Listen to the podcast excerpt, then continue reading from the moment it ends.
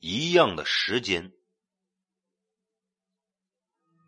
某小医院住院部，晚上十一点五十分，天气雨，值班室，走廊寂静的有点渗人的恐怖感。烦躁的掐灭了烟头，揉了揉头发，叶鹏扫了一眼空荡荡的住院部。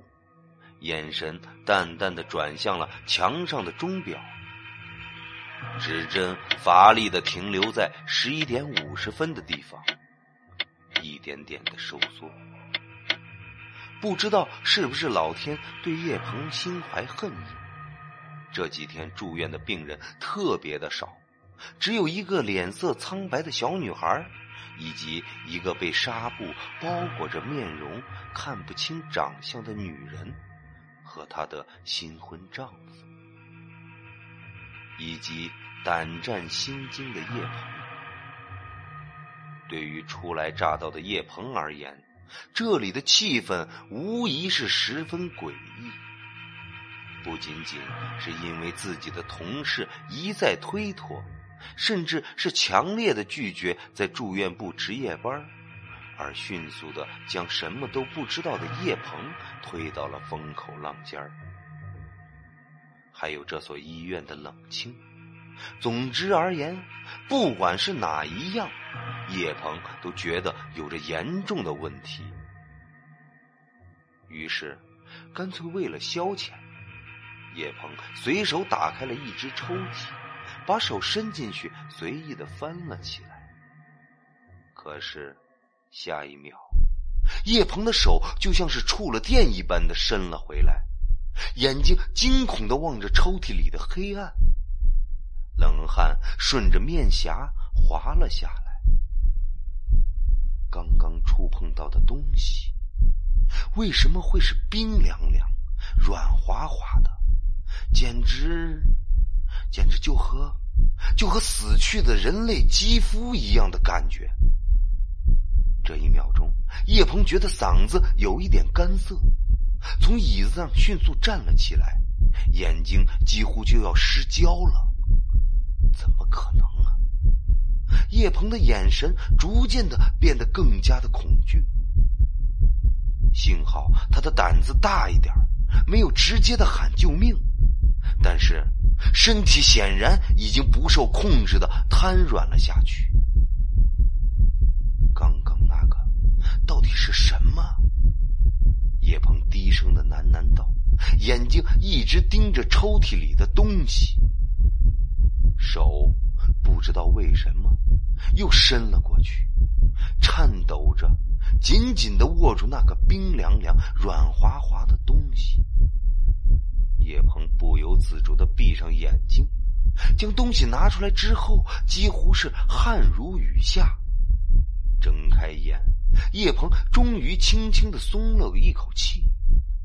原来，原来那仅仅是一个丑陋的布娃娃。叶鹏这才低声的咒骂了一句：“妈的，医院怎么会有这种东西啊？真是不吉利。”语毕，叶鹏还是仔细的端详起了这只布娃娃，乱糟糟的。鼠灰色的布条头发，不在一条水平线上的眼睛，还有身上穿着一身破破烂烂的白大褂。叶鹏不屑的哼了一声，顺手将手里的布娃娃扔回了抽屉。在抬头的时候，叶鹏看到了一张苍白的脸颊，妖娆，但是很是单薄的美感。叶鹏再一次被冷汗所席卷。请问，厕所在哪里呢？那个女人轻声的发问，声音却掺杂着令人心生疑虑的金属摩擦的声音。叶鹏失神了，但其实只有短短一秒的时间。哦，在在那边。叶鹏轻声的回答道，用手指了那个方向。女人轻轻的点了点头，之后转身往那个方向走了过去。叶鹏看向那个女人，只见她披了一件黑色的雨衣，雨衣上满满的都是水珠，雨伞上也都是水珠。从厕所出来之后，女人微微的道了一声谢之后，就转身离开了医院。叶鹏微微有些失神的感觉，抬起头来，叶鹏愣住了。因为墙上的钟表显示的时间依然是十一点五十分，这怎么可能？这种事情怎么可能发生？叶鹏慌忙的掏出手机看了一眼时间，随即还是吓了一跳。手机上显示的时间也是十一点五十分。叶鹏的视线又一次转向墙上的钟表。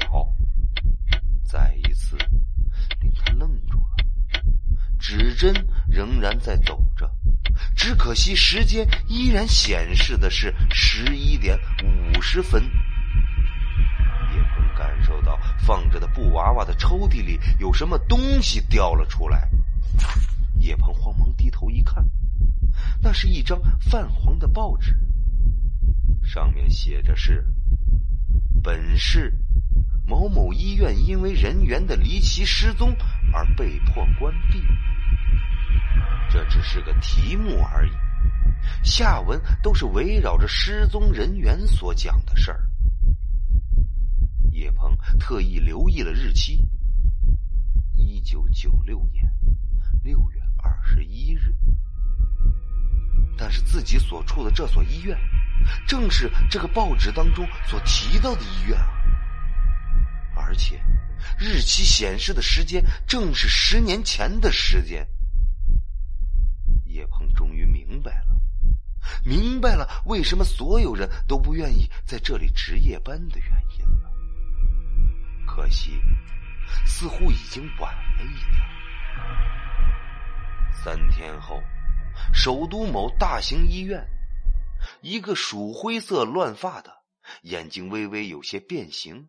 身上穿着破破烂烂大褂的男子坐在精神病病房里，满脸的惊恐，而他身边坐着一名身穿黑色雨衣的女人。尽管这里很久已经没有下过雨了，病房的时间不知道被谁调成了十一点五十分，而病房门口的名字单上。贴着两个字夜跑。